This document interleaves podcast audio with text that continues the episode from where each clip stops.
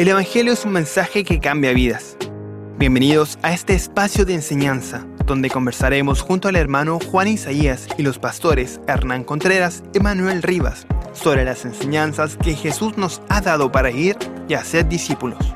Aquí comienza Viviendo el Evangelio.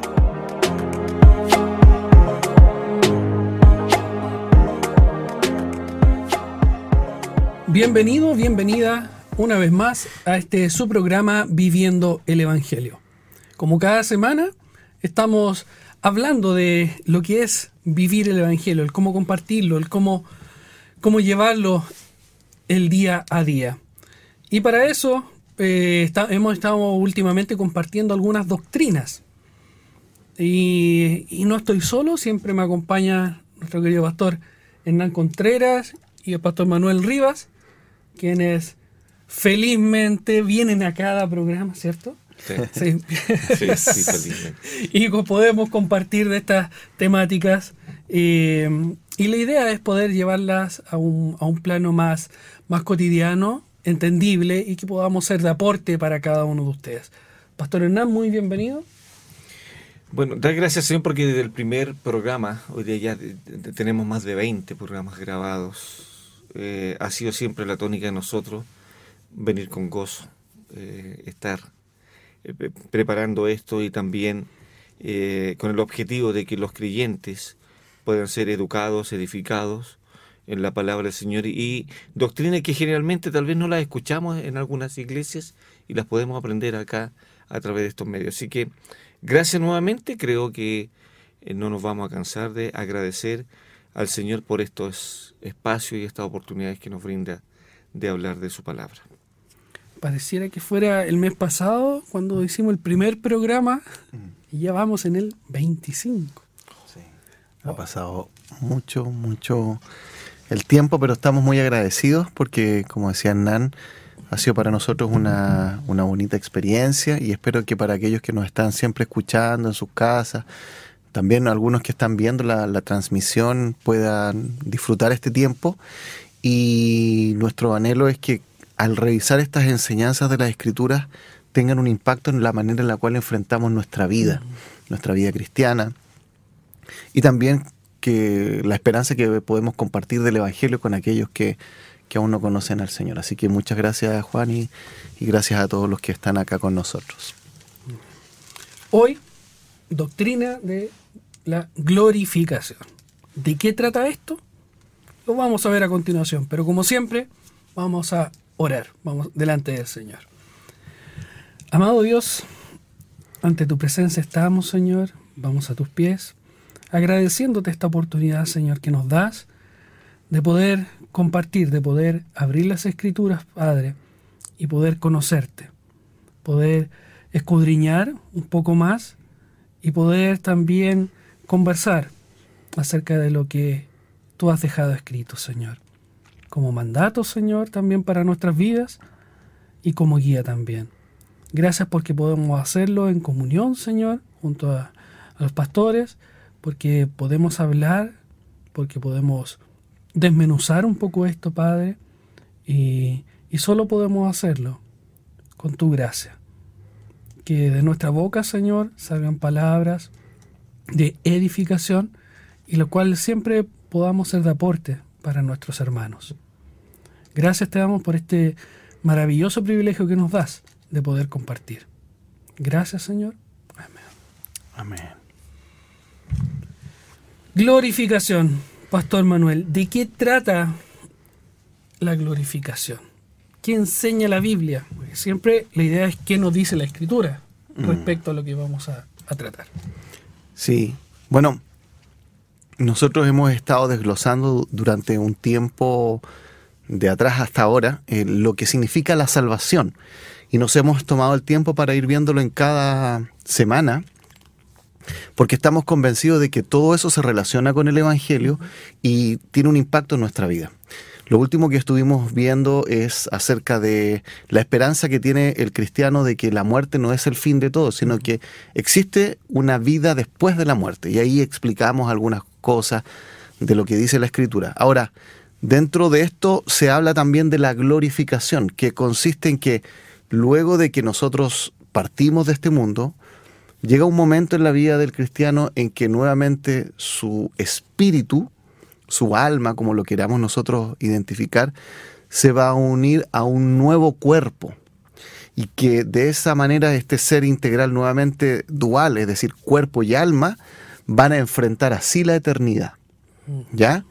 Creo que esto ayuda a entender muchas ideas, eh, o a corregir, mejor dicho, muchas ideas equivocadas que los cristianos podemos tener acerca de la eternidad. Recuerdo eh, haber leído en una oportunidad un libro de Randy Alcon que se llamaba El cielo, donde él decía que empezó a entrevistar incluso a cristianos de las distintas iglesias, decían que no, igual no, no les llamaba mucho la atención estar en la eternidad con Dios porque se imaginaban que iban a estar sobre una nube con un arpa, ¿no es cierto?, todo el tiempo tocando el arpa y es como medio aburrido estar todo el tiempo haciendo lo mismo, algo como eso. Pero la Biblia no habla de eso, o tenemos ideas equivocadas. Y me gustaría citar un par de pasajes bíblicos que nos muestran acerca de esta realidad. En primer lugar, Romanos 8, 28 al 30 dice, y sabemos que a los que aman a Dios todas las cosas les ayudan a bien. Pasaje muy conocido, ¿no es cierto? Y después en el versículo, eh, más adelante en el versículo 30 dice, y a los que predestinó, a estos también llamó, y a los que llamó, a estos también justificó, y a los que justificó, a estos también glorificó. Es increíble pensar que Pablo usa el verbo en pasado, eh, porque desde la óptica de Dios todo esto ya se ha cumplido, Dios es eterno, no está sujeto al tiempo. De manera tal que ahí habla de esta glorificación. Eso es lo primero que tenemos que, entender. Ahora, si nosotros también vamos al mismo libro de Romanos en los eh, versículos 22 y 23, y si usted tiene su Biblia ahí lo puede también leer. Dice el versículo 22 de Romanos 8, porque sabemos que toda la creación gime a una y a una está con dolores de parto hasta ahora. Está hablando de que toda la creación, no solamente los creyentes, sino toda la creación, sabe que está en un estado de, de digamos, de caída respecto al plan original de, de Dios. Y dice el versículo 23, y no solo ella, sino que también nosotros mismos, que tenemos las primicias del Espíritu, nosotros también gemimos dentro de nosotros mismos, esperando la adopción, y dice después, la redención de nuestro cuerpo. ¿Se fijan? Habla de algo que aún no se cumple, que tiene que ver con que nuestro cuerpo va a ser transformado. Por eso Pablo, y aquí sí me quiero centrar en un tercer pasaje que es donde vamos a tratar de estar, que es Primera de Corintios 15. Yo generalmente cuando me preguntas si tengo un versículo favorito, mi respuesta, eh, en nada, Juan, es que no tengo un versículo favorito, porque me gustan muchos. ¿ya? Así que no, no, no podría decir que tengo uno en particular. Pero sí podría decir que tengo un capítulo favorito, y es precisamente para mí Primera de Corintios 15, porque habla de, la resurrección del Señor, porque habla de la esperanza futura de nosotros los cristianos. Eh, entonces por eso creo que es para mí uno de los capítulos que más me, me motiva, me da esperanza. En el versículo 35, Pablo se hace estas preguntas. ¿Cómo resucitan los muertos? ¿Y con qué clase de cuerpo vienen? ¿Sí? Aquí está entrando entonces a explicar el, apóstol Pablo acerca de la glorificación. Y según lo que yo entiendo de este pasaje, veo que aquí Pablo va a hacer cuatro contrastes, cuatro comparaciones.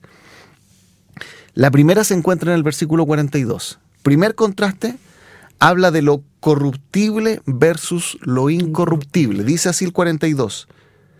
Así también es la resurrección de los muertos. Se siembra en corrupción, resucitará en incorrupción. ¿Sí? Ahí está el primer, la primera, digamos, comparación. Segundo contraste se encuentra en la primera parte del versículo 43, donde dice, se siembra en deshonra, resucitará en gloria. ¿Sí?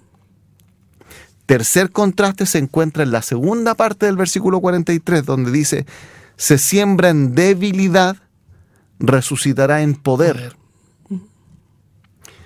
Eh, y la cuarta, el cuarto contraste se encuentra en el versículo 44, que dice, se siembra cuerpo animal, resucitará cuerpo espiritual.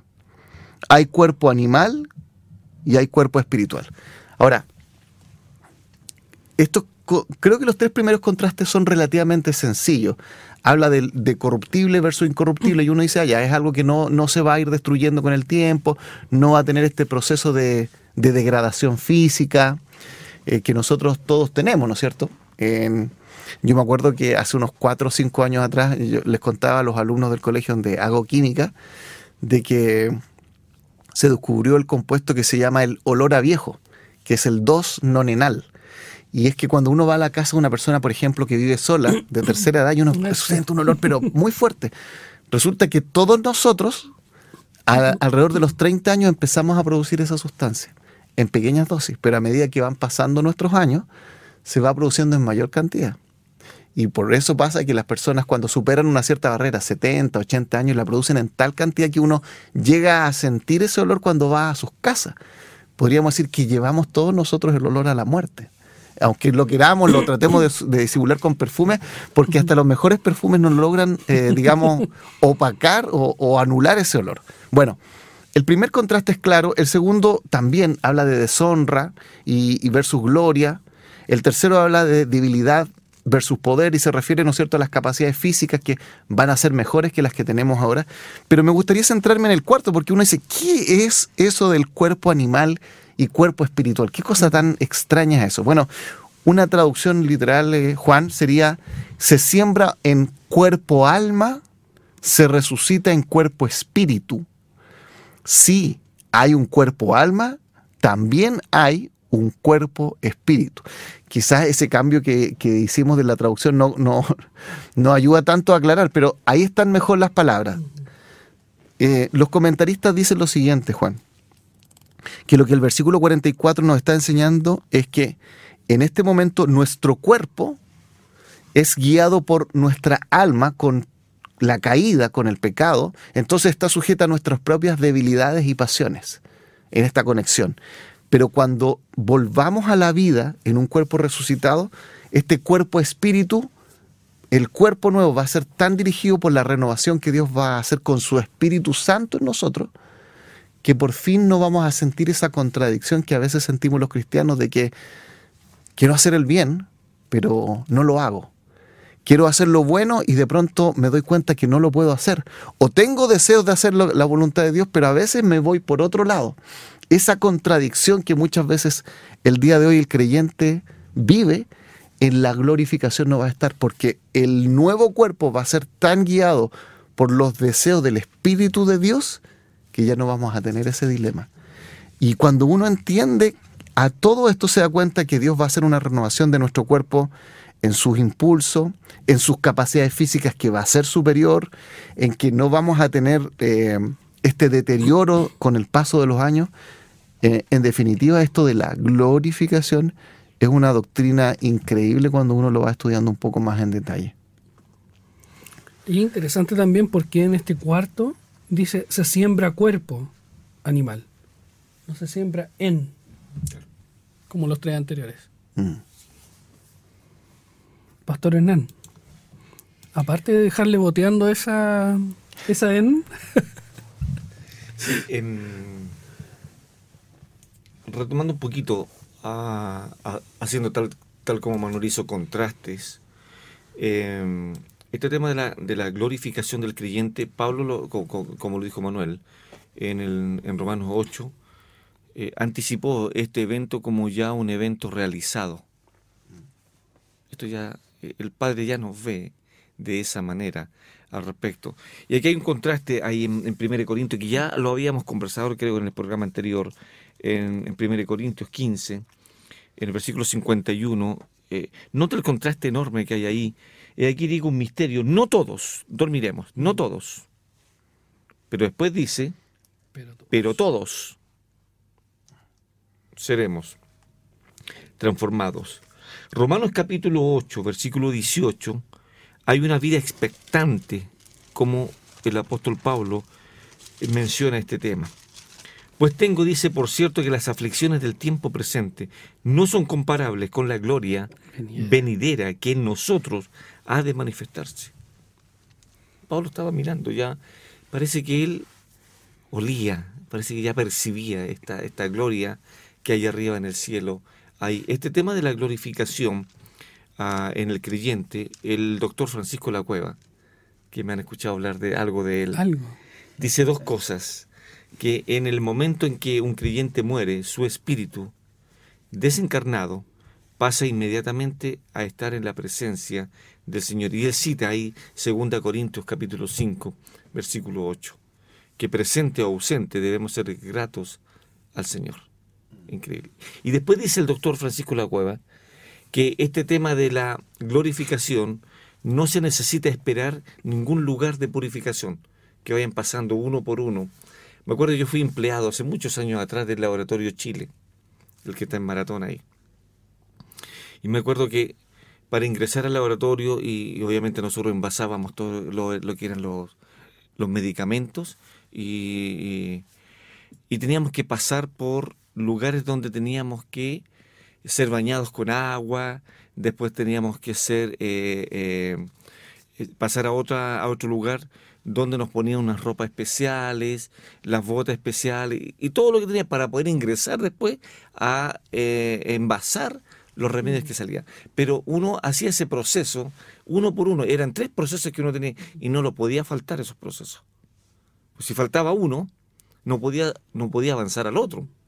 Entonces imagínense que entrar a ese lugar donde corría un chorro de agua sin ropa, o, o- me iba a resfriar o iba a pasar cual- cualquier cosa. Entonces debíamos ser purificados, por así decirlo, eh, al respecto. La glorificación del creyente no se necesita pasar por etapas para hacer eso. El doctor Francisco Bolacua bien, lo, eh, bien lo, lo grafica de esta manera. No necesitamos ningún lugar de purificación ni recorrer nuevos siglos de vida en sucesivas encarnaciones porque Jesucristo, y él da un texto bíblico, con una sola ofrenda hizo perfectos para siempre a los santificados, citando Hebreos 10, 14. Eh, entonces, este tema de la glorificación, como bien lo dijo Manuel, eh, est- estos contrastes que hay, que en algún momento va a pasar en, este, este- en, esta vida del creyente, de que vamos a ser glorificados. Es una esperanza enorme de que nos debe de, alentar, tal como lo hicimos en el programa anterior, la muerte debe alentar a los creyentes a algo. Eh, la iglesia debe ser alentada porque algún día seremos glorificados, seremos cambiados, seremos transformados. Al respecto, no quedarnos con esta materia que ya fue, que, que ya es corrupta, ya es mala, Exacto. ya se tiene que desintegrar para que se vista de algo nuevo. Entonces, creo que hablar de estos temas de la glorificación de- del creyente en la, en la vida futura, el Padre ya lo ve como un hecho ya eh, logrado. Nosotros esperamos ese evento, que eh, tal como citó Manuel, Romanos 8, claramente a los que justificó, a los que predestinó, a los que glorificó al respecto. Qué hermoso. Fíjese que todo lo que Pablo habla muchas veces en, la, en sus cartas, especialmente en Romanos, eh, apunta al creyente, no apunta ni a los ángeles, no apunta ni siquiera a los inconversos, apunta a los creyentes todos estos beneficios que vamos a tener de parte de Él. Y Pablo se incluye, dice entonces, ¿quién nos va a separar del amor de Dios? ¿Quién? Entonces, apunta a esto de bendiciones, y una de ellas es esto, lo que estamos estudiando ahora, la glorificación. Y gracias al Señor, que no es un invento de Manuel, no es un invento tuyo, ni tampoco invento mío. Está aquí en las Escrituras. Y eso debemos de mirarle y decir, wow, en algún momento, eh, cuando parte de este mundo, seré glor- seré glorificado. Pero si, si lo vamos al día a día, la mayoría de las personas, ¿cierto? Creen que hay que buscar esto. Como esto, buscar algo glorioso en esta vida, como el éxito, la fama, la fortuna. ¿Por qué entonces, Pastor Manuel, cree usted que lo más glorioso está por venir? Creo que este es una, estas son doctrinas y enseñanzas que a veces los cristianos, como lo hemos dicho antes, cuando hablamos del temor a la muerte, eh, también muestran si realmente hemos comprendido las verdades del Evangelio, Juan. Porque muchas veces nosotros, cuando no, no somos creyentes y conocemos el Evangelio, seguimos llevando igual nuestras propias, podríamos decir así, debilidades, pasiones, pero ya ahora en el Evangelio. Entonces, si antiguamente yo buscaba tener el primer lugar en mi empresa, por ejemplo, ser más exitoso, de pronto puedo ser cristiano y decir, bueno, ahora tengo que ser el mejor cristiano en esta iglesia y que todos me reconozcan y ser, qué sé yo, el que esté ahí en la alabanza y que todos los estén mirando, o un buen maestro y que todos quieran aprender de mí. Pero es, es donde estamos trayendo nuestra manera de vivir antigua y no hemos comprendido que lo más glorioso está por venir y que ahí debemos nosotros colocar nuestra esperanza. El día de hoy nosotros nos damos cuenta que la gente se aferra a sustitutos de lo que la Biblia dice, mm. a sucedáneos, pero que no es lo mismo. No es lo mismo eh, tomar un buen jugo de limón extraído, ¿no es cierto?, de un buen limón, que tomar un sucedáneo que se parece, pero no es.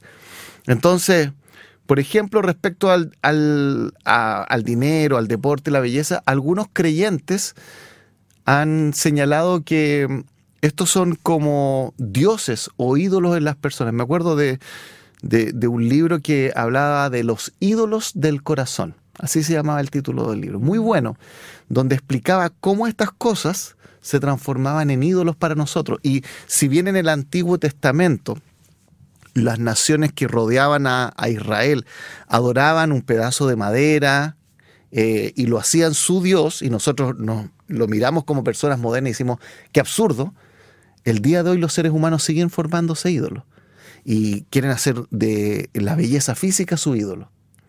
Quieren hacer, ¿no es cierto?, del deporte su ídolo. Entonces, mencionemos algunas cosas, por ejemplo, respecto al dinero.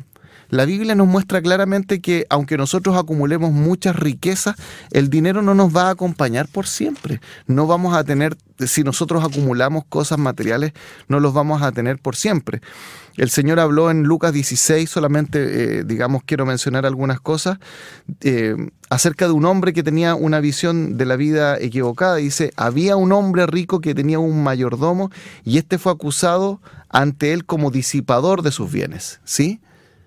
Em, entonces le llamó y le dijo, ¿qué es esto que oigo acerca de ti? Da cuenta de tu mayordomía porque ya no podrás más ser mayordomo. El Señor en esta parábola va a mostrar que este hombre, sabiendo que ya, que ya no le quedaba mucho tiempo a cargo de dinero, él lo va a manejar como buscando algo, una ayuda más allá. Y, y el Señor lo usa como metáfora para decirnos, date cuenta que el dinero no lo, vas, no lo vas a tener por siempre, por lo tanto, úsalo sabiamente a la luz de la eternidad. Eso es lo primero. Por otro lado, a la gente a veces se apasiona por el deporte, por ejemplo, y lo hace un dios, ¿no es cierto? Cuando su equipo pierde, se amarga, anda toda la semana mal genio, eh, pateando las piedras, ¿no es cierto?, en la calle y que nadie les hable. O al revés, cuando su equipo gana, ah, se sienten los campeones del mundo. Claro, nosotros ganamos, hacemos esto, hacemos esto otro. Tengo un carnet de socio, ¿no es cierto?, de mi equipo, cosas como esas. ¿Saben? Eh, ahí es donde nosotros no somos equilibrados. Eh, tenemos que usar el dinero. La Biblia nunca habla que el dinero en sí es el malo, sino que es el amor al dinero, la raíz de todos los males. Y por ejemplo, Martín Lutero, él decía que la práctica deportiva era importante. Él de hecho animaba a los creyentes a que eh, fueran al gimnasio o, practicaran cosas en su tiempo también, que cuidaran su cuerpo. O Juan Calvino, dicen que la historia que él practicaba lanzamiento de tejo o también jugaban al bowling. Entonces uno se los imagina como todo el día estudiando y orando y la verdad es que también hacían prácticas deportivas. Eh, él Juan Calvino se opuso, eso sí, al juego de las cartas porque en, ese tiempo estaba completamente asociado al tema de apuestas. El punto de esto, se está transformando algo en mi vida en un Dios que me domina, que me gobierna, eso es importante. O pensemos en tercer lugar, por ejemplo, en el tema de la belleza. El día de hoy nos damos cuenta que es un tema que, que la gente eh, está obsesionada con eso, ¿no es cierto? Existen para aquellos que ya tenemos un poco más de años y se empiezan a formar ciertas arrugas.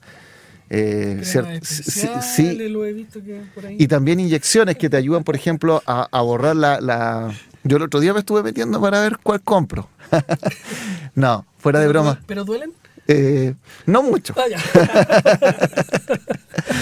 Pero la gente, y yo no digo que en sí esté mal, Si alguien, incluso un creyente, dice, oye, ¿sabéis que voy a hacer esto? Quiero colocarme algunos para borrar algunas marcas faciales. No digo, ah, condenemos a ese hermano, mire lo que hizo. No, no se trata de eso. Pero la pregunta es, ¿me está dominando? Eso es algo que me está obsesionando. Luego de que me hice un primer tratamiento, quiero hacerme el segundo, el tercero. Exacto. Quiero a lo mejor una mujer que se hizo algún tipo, u hombre, un tipo de corrección facial. Ahora quiero ir por las manos para arreglármela. Quiero hacer otra parte de mi cuerpo, etcétera, etcétera. Eh, por lo tanto, creo yo que nosotros tenemos que ser sabios en esto. Déjame decir las últimas dos cosas, Juan, respecto a esto. En primer lugar, Simone de Beauvoir es, una filósofa. Eh, ella es conocida como una de las puntas de lanza del feminismo moderno. Y ella escribió dos libros que son muy reconocidos. Uno, El segundo sexo, donde ella decía que había una discriminación contra la mujer y que tiene, eh, está muy en boga ese tema el día de hoy que no es lo que vamos a hablar. Y el segundo se eh, hablaba de la vejez.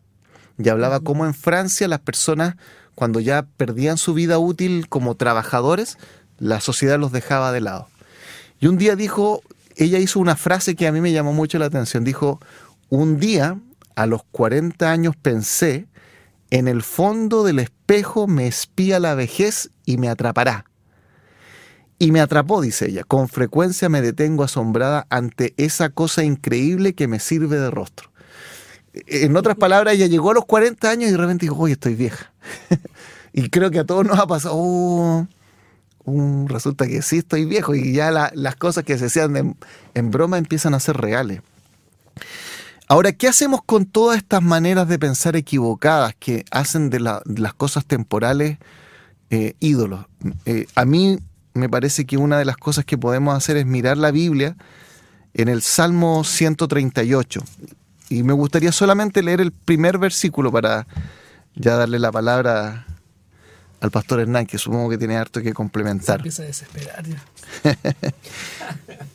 eh, dice el versículo 1, este es un salmo de David.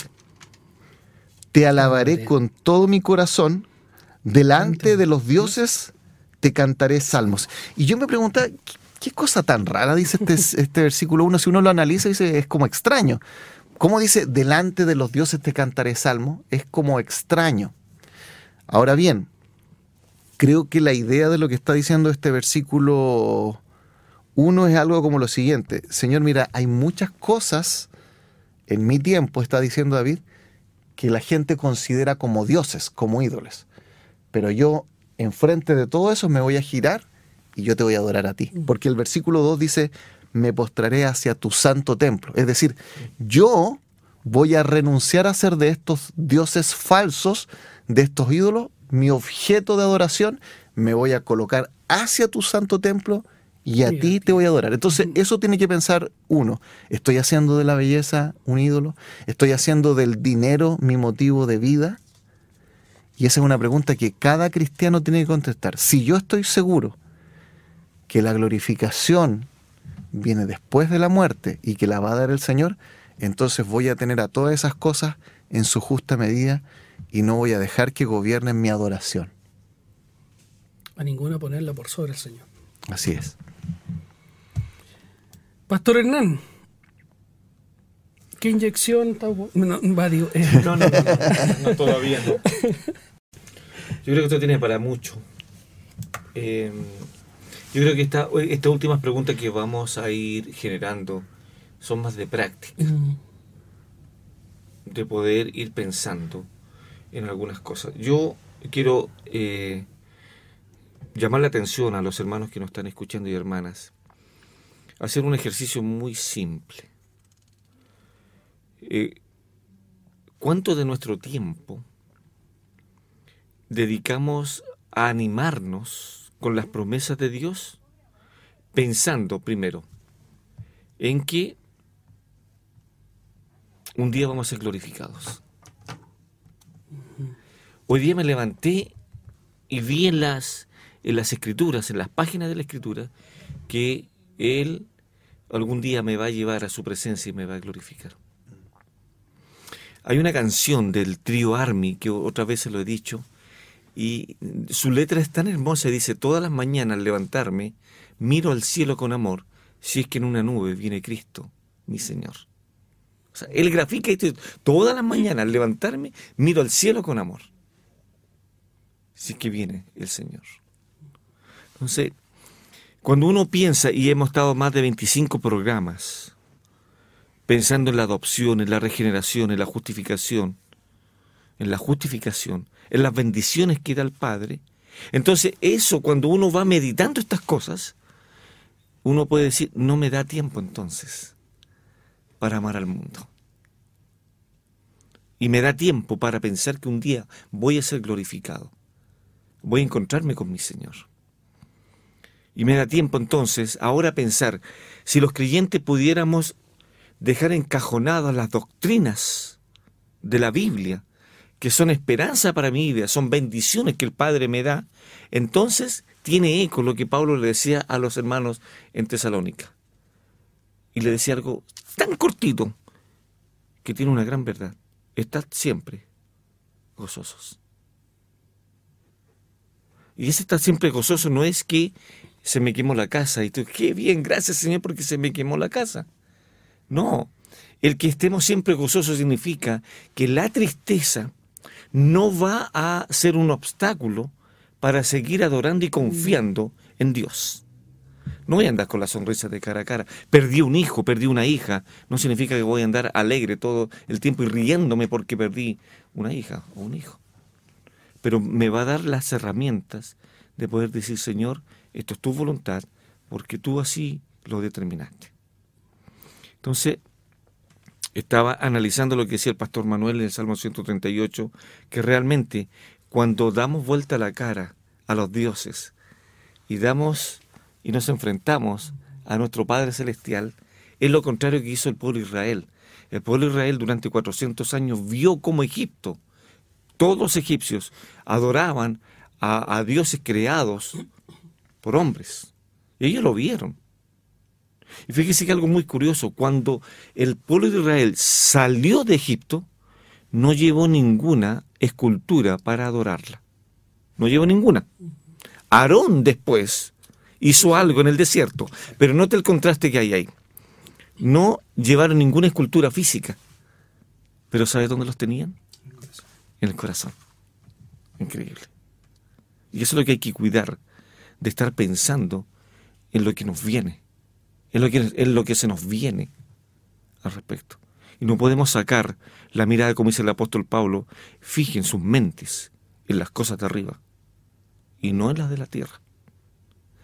En ese mismo ámbito, el apóstol Juan, ahí en tercera de Juan, capítulo 1, versículo 2, aconsejaba a Gallo y le decía al anciano Gallo, a este, y le decía, amado, le decía, yo deseo que tú seas prosperado en todas las cosas y que tengas salud y después dice así como prospera tu alma.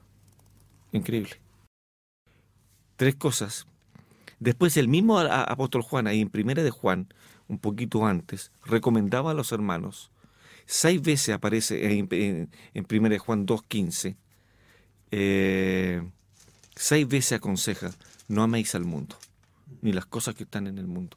Porque estas cosas, amando al mundo y no pensando en mi glorificación, no pensando que algún día, como dice la canción del tío Army, toda la mañana al levantarme miro al cielo con amor, si es que en una nube viene Cristo el Señor, toda la mañana entonces los creyentes, adoptando las, la, la teología, adoptando estas doctrinas, debe alentar mi corazón de pensar que soy peregrino, soy extranjero, y que algún día Dios me va a glorificar, eso alienta el corazón, eso cambia nuestra perspectiva de cómo vivir el Evangelio. Pero hoy día muchos cristianos intentan agradar a Dios cuando, o se sienten bien cuando Dios es como una tarjeta de crédito. Van al banco y sacan lo que quieren porque Él dijo que me iba a dar todas las cosas. Él dijo si nos pusiéramos dos de acuerdo, Él iba a responder todo.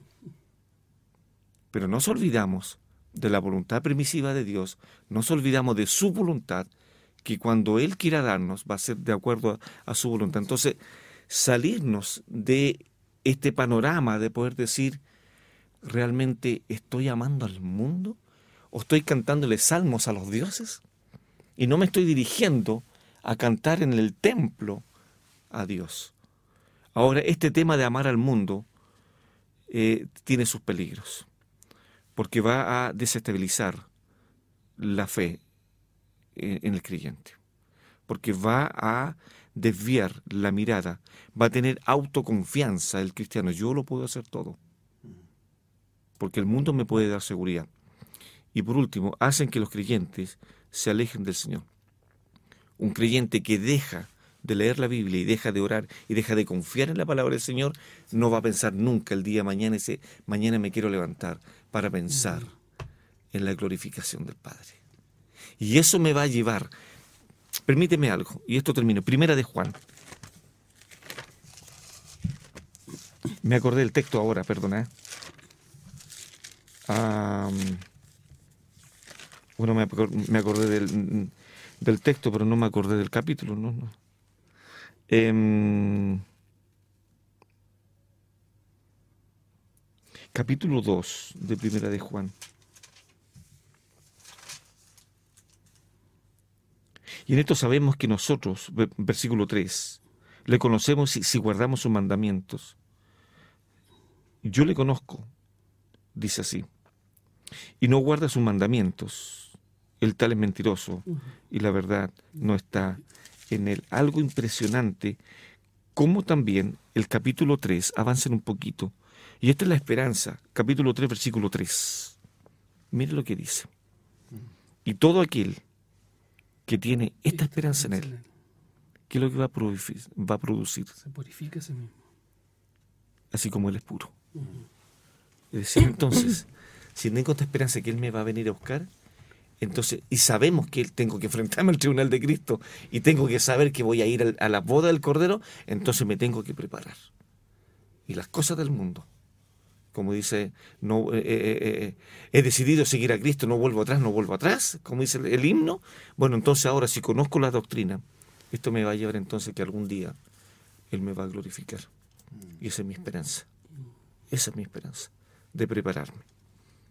Entonces, esto tiene mucho que ver con, nuestra fe, con nuestra comunión con el Señor. Es bueno, como dice Manuel, si, quiere ir, ir, al gimnasio, si quiere hacer... Pablo le decía, a, Juan le decía a Gallo, amado, yo deseo que seas prosperado en todas las cosas. Mm. Está bien, es bueno, ojalá que haya creyentes que ganen mucho dinero. Ojalá, mucho dinero. Para que tengan también la posibilidad de ayudar a sus hermanos económicamente.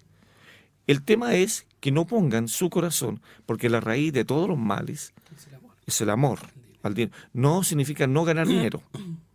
Entonces, Juan le decía a Gallo, amado, yo deseo que tú seas prosperado en todas las cosas.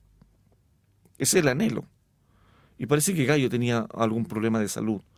Y dice así como prospera tu alma. Perdón, eh, que seas prosperado también tu salud.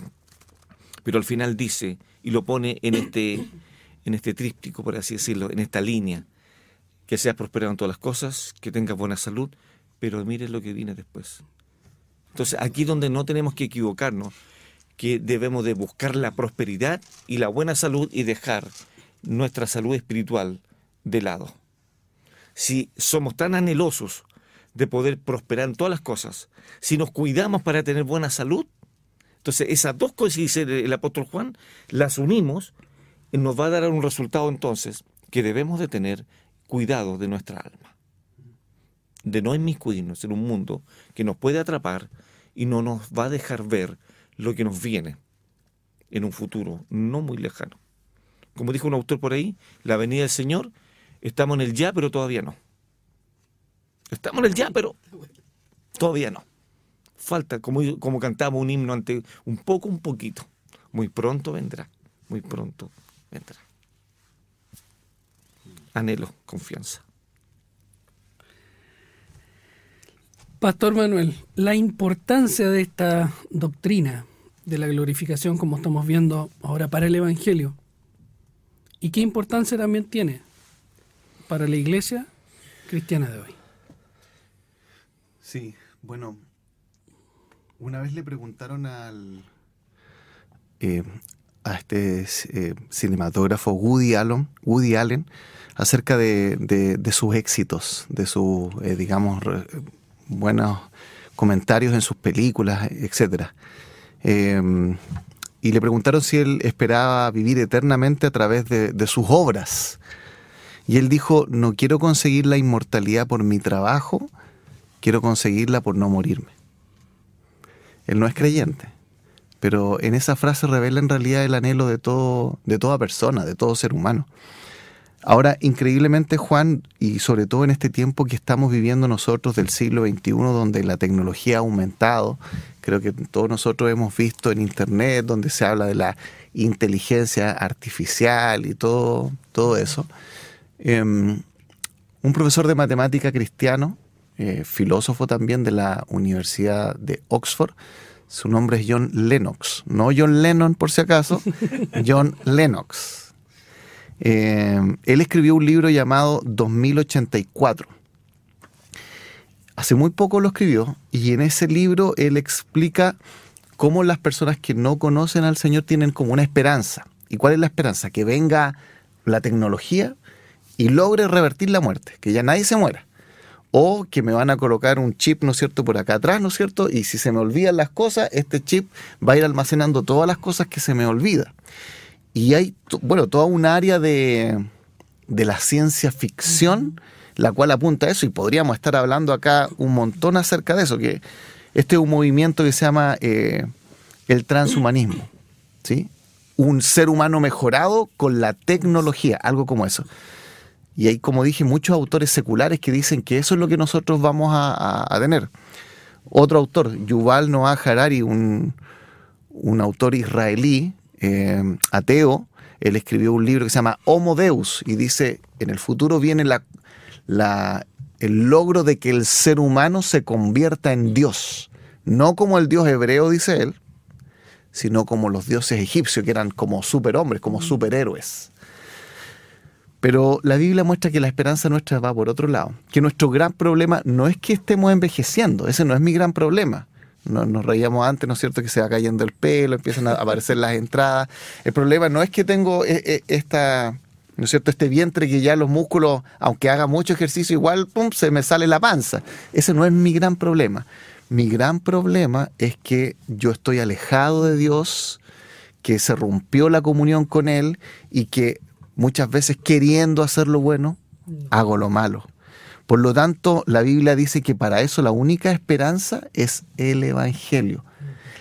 E increíblemente la Biblia dice que en esta buena noticia del Evangelio, Dios va a transformar este cuerpo. Pero como decíamos antes, no solamente lo va a transformar para que sea mejor que el de ahora, no solamente voy a tener más capacidades, eh, y ahí viene toda una especulación de cómo va a ser, que la Biblia detalla algunas cosas, pero no tanto. Pero lo mejor es que va a estar sujeto a la voluntad de Dios. Y eso va a ser maravilloso. Por eso Pablo dice en 1 Corintios 15, 54, y cuando esto corruptible se haya vestido de incorrupción y esto mortal se haya vestido de inmortalidad, entonces se cumplirá la palabra que está escrita, sorbida es la muerte en victoria. Maravilloso versículo. Ahí está nuestra esperanza. No en la tecnología, no en los avances médicos que los respetamos, nos gusta, los disfrutamos, pero nuestra esperanza está puesta en el Señor y en lo que Él va a completar en nosotros. ¿El, que comenzó la buena obra? dentro de vosotros. Yo creo que comparto con eso con Manuel. Hoy día vivimos un mundo tan rápido que muchas veces menospreciamos las promesas divinas del Señor. Cuando uno lee todas estas cosas, estos veintitantos programas que hemos hecho, que es la punta del iceberg, tantas bendiciones que nos ha dado el Padre y que el Padre ha pensado en nosotros. Y cómo las pensó, las dejó plasmadas en las escrituras para decir, esto les va a pasar a ustedes, ¿cierto? En un determinado tiempo. Entonces, quiero hacer un contraste en esto, o una analogía mejor. Y estoy seguro que nuestros oyentes también van a pensar en esto. Y que es una parte escritural. ¿Qué pasa si en nuestra casa nos dejan un papel escrito y nos dice, esta noche a las 12, un minuto, vamos a entrar cuatro personas a robar? ¿Qué haríamos nosotros? Dormimos toda la noche. Me tomo una pastilla y duermo toda la noche. ¿Haríamos eso? Yo creo que no. Yo creo que estaríamos velando,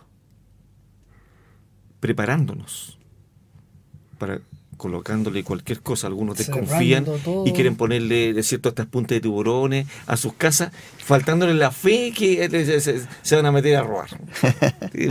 Algo interno, ¿no? Entonces, pero estaríamos pendientes, llamaríamos a la policía, tal vez le pondríamos doble chapa, guardaríamos, nos estamos preparando. Hoy día no sucede eso con nuestras vidas. Cuando el Señor nos venga a buscar, no nos estamos y menoscabamos este tema de las promesas, las bendiciones de que algún día vamos a ser glorificados y confiamos en el Evangelio, porque el Evangelio ha traído a nosotros esta esperanza, como dice Pablo, y que tristes eh, son muy tristes las palabras del apóstol Pablo a los hermanos en Tesalónica cuando le habla, dice, ellos no tienen esperanza, pero ustedes no pueden estar tristes por la muerte, no pueden estar tristes, nos debe dar gozo. Entonces hay uno donde piensa, ¿dónde está mi corazón muchas veces al respecto? Eh, el, doctor Francisco La Cueva, citando Romano 8:30, dice, describe cuatro cosas de la, de la posición del cristiano. Primero, él dice que eh, eh, son elegidos y predestinados en la mente de Dios. Él creó esto de una manera impresionante. Somos llamados a una vida espiritual perdurable en el tiempo. Somos justificados y somos glorificados en el cielo. Y no tenemos ningún derecho los creyentes a menoscabar y a no pensar en estas cosas. Qué increíble.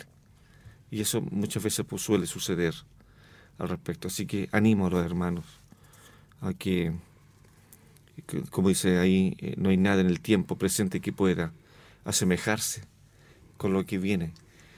El tema es que no lo podemos comprender bien. Y muchas veces no lo creemos tal vez. Así es. Pasa por, por eso. Yo creo que mayormente no lo creemos. Y menoscabamos estas cosas. ¿Y por qué nos cuesta tanto? Pastor Manuel, lo veo con cara de... Lo dejé pensando, ¿no? Sí. ¿Con las puntas de tiburones o no? No, no. ¿No? Yo concluyo, dijo. Sí, yo, yo creo que esto de la glorificación, tiene, todo lo que hemos visto del Evangelio tiene que reorientar nuestra vida, porque nos apunta nuestras velas de nuestra vida eh, hacia los objetivos de Dios y no los nuestros. Me gustó lo que dijo Hernán de que Dios no es un banco donde yo voy a sacar de él lo que yo quiero. No, no es una tarjeta de crédito. Cuando los niños, mis hijos eran pequeños, decían, quería comprar esto y decía, a veces, no hay plata. Pero anda allá al, cajero, ¿no es cierto? De ahí sale. De ahí, sale, la plata. a veces tenemos esa visión infantil de lo que es el Señor. Como que Él nos va a dar todo lo que queremos. O alguien dijo, como el genio de la lámpara, yo lo froto todos los días y Dios todos los días me da tres deseos. No es así. Estas verdades del Evangelio reorientan nuestra vida. Dios va a hacer las cosas a su tiempo, en su voluntad y en su gracia. Entonces, examinemos dónde está nuestra esperanza, dónde está nuestra confianza, dónde está nuestra seguridad y nuestra certeza. Podemos llevarnos, si nos examinamos, a lo mejor podemos llevarnos la sorpresa de que estamos confiando en cosas que pensábamos que no estábamos confiando. Podemos ser cristianos, podemos ser líderes, podemos llevar mucho tiempo en el Evangelio y quizás pueda estar sucediendo que hay cosas que están formándose en nosotros y son dioses a los cuales nos estamos inclinando y no estamos colocando al Señor en el lugar de supremacía que debiese tener. Para que no se nos olvide, ¿cómo, ¿cuál es el nombre del libro que de Lennox? Se llama 2084 Inteligencia Artificial y el futuro de la humanidad.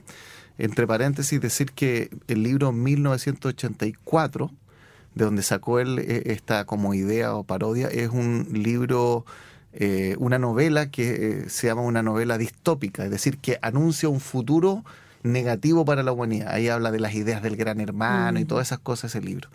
Y él muestra cómo el tema de la inteligencia artificial se está convirtiendo como en, en algo que la gente pone su esperanza, pero que también muchos nos hacen la advertencia de que eso no le va a dar sentido, propósito, ni, ni nos va a hacer mejores porque tengamos más tecnología.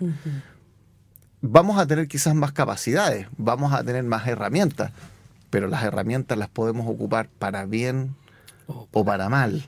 Y eso creo yo que, es- que es importante. Por eso, nuevamente, nos enfocamos que nuestra esperanza tiene que estar en, en el Señor. Es un buen libro, si alguien lo quiere leer, creo que le, le, le puede ayudar mucho. Amados, una vez más, hasta aquí tenemos que decirlo, el capítulo de hoy. No nos da más tiempo. Y damos gracias al Señor porque hemos podido de poder compartir junto a todos ustedes y quizás desglosar un poquito, desmenuzar un poquito de lo que trata la glorificación. Esperamos que haya sido de aporte para cada uno de ustedes y, y ese apetito, abrir ese apetito de poder seguir escudriñando y cada día más sobre esto y muchos otros temas. Y no olvide, escudriñar siempre a la luz de las escrituras. Así que nos vemos en un próximo capítulo. Pastores, gracias. Nos vemos ya en, en una próxima oportunidad. Señor les guarde. Recuerde que nos puede buscar en nuestras redes sociales como Ministerio de Armonía. Si se perdió algún capítulo, vaya a nuestros canales de Facebook o YouTube y puede ahí encontrarnos.